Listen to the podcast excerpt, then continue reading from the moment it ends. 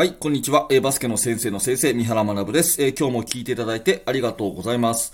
今日のテーマは、1年後の自分を楽にしてますか？という問いかけをあなたにしてみたいと思います。これね、私がすごい好きな言葉なんです。1年後の自分を楽にするっていうね、えー、ことなんですけど、この Voicy のパーソナリティのね、周平さんっていうね、すごく面白いあのチャンネルを、えー、毎日放送していらっしゃる方がいるんですけど、周平さんね。えー、この周平さんのラジオのタイトルが1年後の自分を楽にするラジオなんですね。で、私はいつもね、この言葉いいなと思いながらね、自分の頭の片隅に入れながら生活をしてるんですけど、えー、ぜひぜひこの言葉をあなたにも送りたいと思って今日はこの放送をします。まあ、バスケットボールの指導はもちろんですけどね、あなたの自己成長とか、えー、子育てとか、何にでも使える言葉かなと思うので、えー、ぜひ一緒に、え考えていきましょう。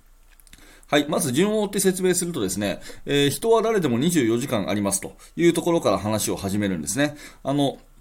まあ、どんな人でも24時間だよねっていう話ですね。私もあなたも24時間だし、えー、どんな大企業の社長さんだろうがですね、えー、まあ、どんなオリンピック選手だろうが、みんなね、平等に1日24時間あると。で、そして、えー、その使い方こそが大事っていうことはよくね、言うと思うし、え、なんならあなたもね、子供たちにしてるかなというふうに思います。で、これをもうちょっとね、えー、細かく見ていくと、24時間って大きく3つに分かれる、8時間ずつに分かれるって私考えてるんですね。えー、1つは睡眠の8時間。ね。えー、そして2つ目は、え、毎日固定の8時間。で、3つ目が自分のための8時間っていう風に分かれるなと思うんです。で、一番の睡眠の8時間っていうのは、まあ、これは削れませんよね。うん。まあ、寝る、寝るのを削ってっていう人いるかもしれないけど、まあ、それはあまりやらない方がいいという前提で、まあ、毎日ちゃんと寝た方がいいよね。ということで、ここは、あの、ほとんど、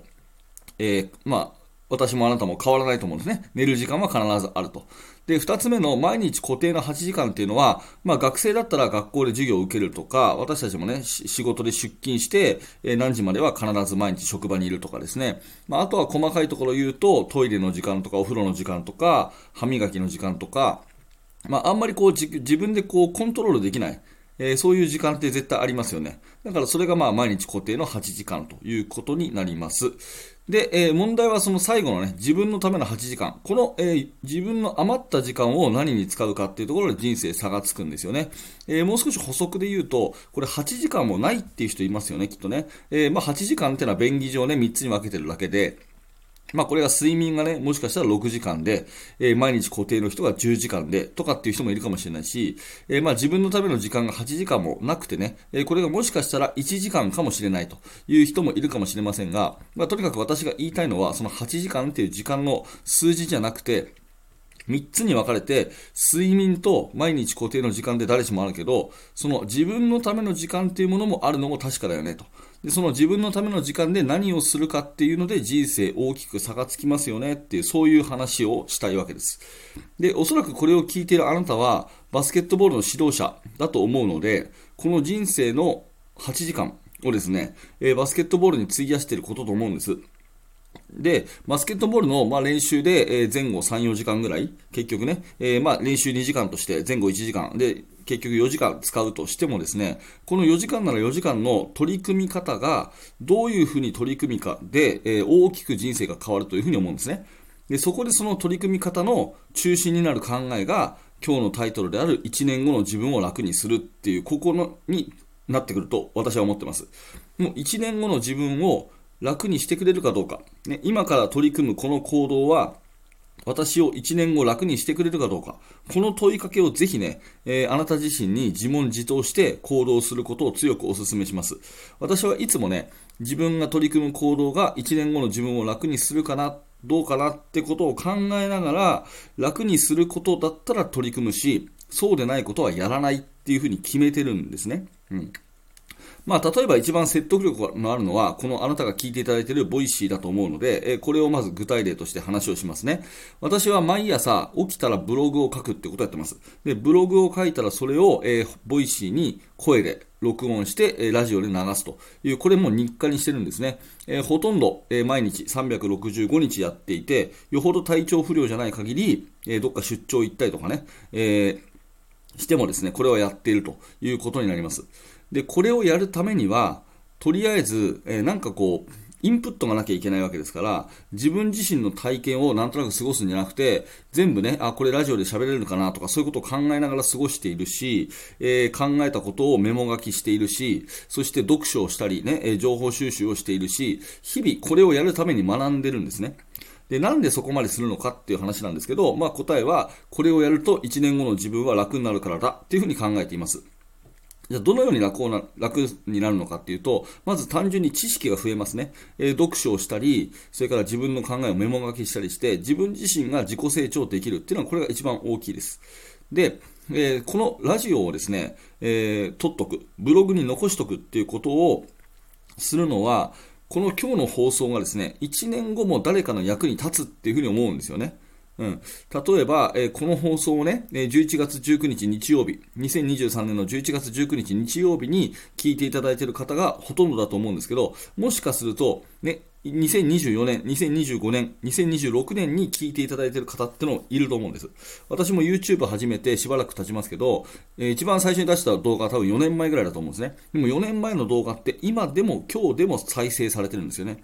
でそうすると、やっぱり指導者としての、この自分の情報発信量が増えれば増えるほど、私としては人脈が増えるんで、いろいろとつながりができて、バスケット界にね、つながりができて、私にとってプラスなんですよ。うん。それから、1年後の自分がこの放送を聞いて、自分自身が救われることすらあるんですね。はい。っていうこともあるし、それから自分の成長記録として、ブログだとか、 Voicy っていうのはずっと残り続けるんで、えー、これは検索もできるんで、自分の成長記録がこう、オンライン上に残るということで、1年後この放送があることで、すごく役に立つんですね。うん、こういう感覚で1年後の自分を楽にするかな、どうかなってことを考えて楽にするんだったら取り組む。そうじゃなかったらやらないっていうふうに私は決めていて、その一つがブログであり、このラジオ、 Voicy であるということです。で、バスケットボールの指導も同じで、まあ、コーチの方はね、今日はどんな練習しようかなとかね、えー、どんなことをね、あの、成長させようかなとかっていうふうに考えてコートに立つと思うんですけど、その練習も全く同じで、いつのための練習なのかってことを考えて指導に当たられるといいと思います。えー、今日のこの練習が1年後の自分だったり、1年後の、えー、選手、子供たちだったり、1年後のチームを楽にするかどうかってことを考えながら、まあ、プレーする。うん、時にはこの話をそのまま子供にして、今日の努力は1年後の自分を楽にしますかっていうことを聞いてみると、結構子供たちはハッとすると思うんですね。えー、まあ、バスケットボールの練習の目的っていうのは、一言で言うと習慣化だと思うんです。いい習慣を身につければ、いいプレーが試合に出て、えー、そして、えー、そのいい習慣でプレーしたことっていうのは成功するということなんで、習慣っていうことが一番ね、え大事なことなんじゃないかなというふうに思います。で、え練習の目的は習慣化であると。で、習慣化するためには、チームの組織ですよね。仕組み作り、いろんな練習の約束ごと、えー、オフェンスのシステム、ディフェンスのシステム、それからコミュニケーションのシステム、いろいろあると思うんですが、そういう仕組み作りが大事ということになるので、この良い習慣化、そして仕組み作りにつながる練習であれば、1年後の自分や1年後の子供たちを楽にしますよね。はい。で、そうじゃなくて、えー、とりあえず今日やるとか、明日のためにやるとかっていう感覚でやるものっていうのは、あの、イージーカム、イージーゴーでですね、えー、大体、あの、どっか行っちゃうっていうか、あの、やっただけ、長期的に見ると無駄だったってことがあるので、私はいつもね、えー、この1年後の自分を楽にするかどうかっていう観点で全ての行動を決めるようにしているというお話になります。はい。えー、ちなみに今日の参考文献はですね、えー、もう世界的ベストセラー7つの習慣という本になります。えー、この本を読んで自分なりにアレンジしたことも、え、たくさん今日の話には含まれているので、え、もうちょっと詳しく知りたいという方はぜひこのチャプターのリンクから7つの習慣、え、読んでみてください。はい、チャプター区切ります。そのまま、お手元そのままでお付き合いください。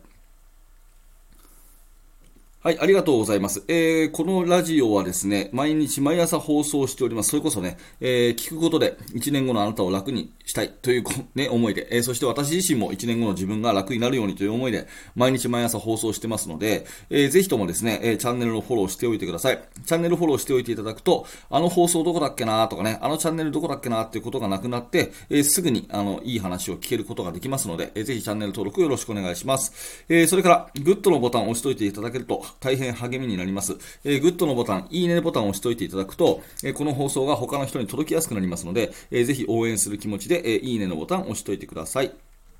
えー、そして、無料メルマガのお知らせさせてもらいます。メルマガ登録していただきますと、えー、最初の1通目で限定の動画プレゼントしますし、えー、それからですね、え私とあなたのやりとりが2日に1度する、起こるというメールになっています。え完全無料です。メルマガのあのメールアドレスの登録だけでできますので、ぜひお気軽にメルマガ登録しておいてください。えー、近々メルマガ読者さん限定で、あのー、ちょっとした、あのー、お得な情報もお届けしようと思っています。はい、続いてコメント返しいきたいと思います。はい。ということで、ありがとうございます。続いて、えー、コメント返しいきたいと思います。このラジオはね、 Voicy だけじゃなくて、YouTube とか、いろんなポッドキャストで放送してるんですけど、 Voicy の方でいただいたコメントは、ちゃんと声で読み上げるってことをやっておりますので、えー、ぜひ、 Voicy の方のね、チャンネルフォローよろしくお願いします。えーと、昨日もたくさんのコメントをいただきました。えー、平田さん、ありがとうございます。純説非常に勉強になりました。神は細部に宿ると言いますが、今日の話の内容はまさにそれで、コーチングをする上で一番大切な部分が純説であることが分かりました。考えずとも口から素直に純説の言葉が出てくるように、心の底から子供たちの未来を信じて、これからも指導していきたいと思います。ということで、平田さんね、ありがとうございます。丁寧なコメントね。えー、続いて、伊藤栗子さん。三原先生、ありがとうございます。純説ですか？ハッとさせられました。言われてみて気がつきました。良かれと思って逆説を使ってるかもしれないと改めて振り返りました。順説意識して使ってみたいと思います。ということですね。えー、続いて伊藤さんもう一件。えー、三原先生お話ありがとうございます。我慢強く、焦らずゆっくり、本当にその通りだと思います。えー、指導者もそうですが、保護者の方々やの期待も、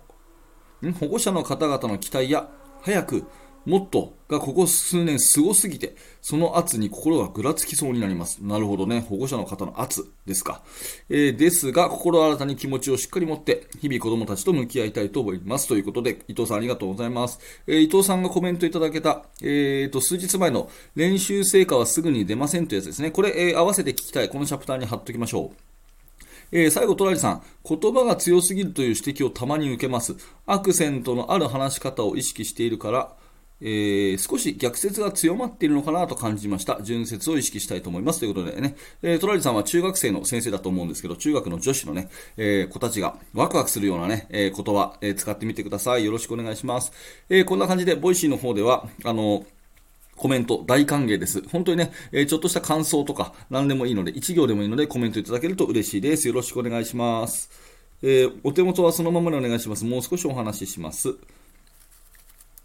はい、えー、バスケの大学研究室では現在進行形で手掛けている最新のチーム作りについて、えー、ほぼ毎日三原が記事を投稿しております、えー、年末になってですね、私もいろんな講習会行ったり、それからチームの状況もそうだし、えー、いろいろ成長していることがたくさんあるので、えー、最近はすごくね、記事を書きがいがありますね。はい、あのー、ぜひぜひ一度覗いてみてください。Facebook からの参加が基本ですし、あとアーカイブでね、ラジオ感覚で聞きたいっていう方は、えー、YouTube メンバーシップの方で参加していただけます。えー、メンバーシップはこのお聞きのチャンネルから、えー、なれますので、え、この YouTube の方の概要欄クリックしてみてください。よろしくお願いします。えー、最後にインスタグラムの紹介だけさせてくださいね。えー、最後にインスタの紹介です。インスタグラム、私のインスタフォローしていただくと、ラジオの放送が全部原稿になっています。えー、それを見るとですね、え10秒ぐらいで今日の内容が復習できると思うので、ぜひインスタのフォローもよろしくお願いします。はい、ということで今日も最後までありがとうございました。素敵な一日をお過ごしください。三原学でした。それではまた。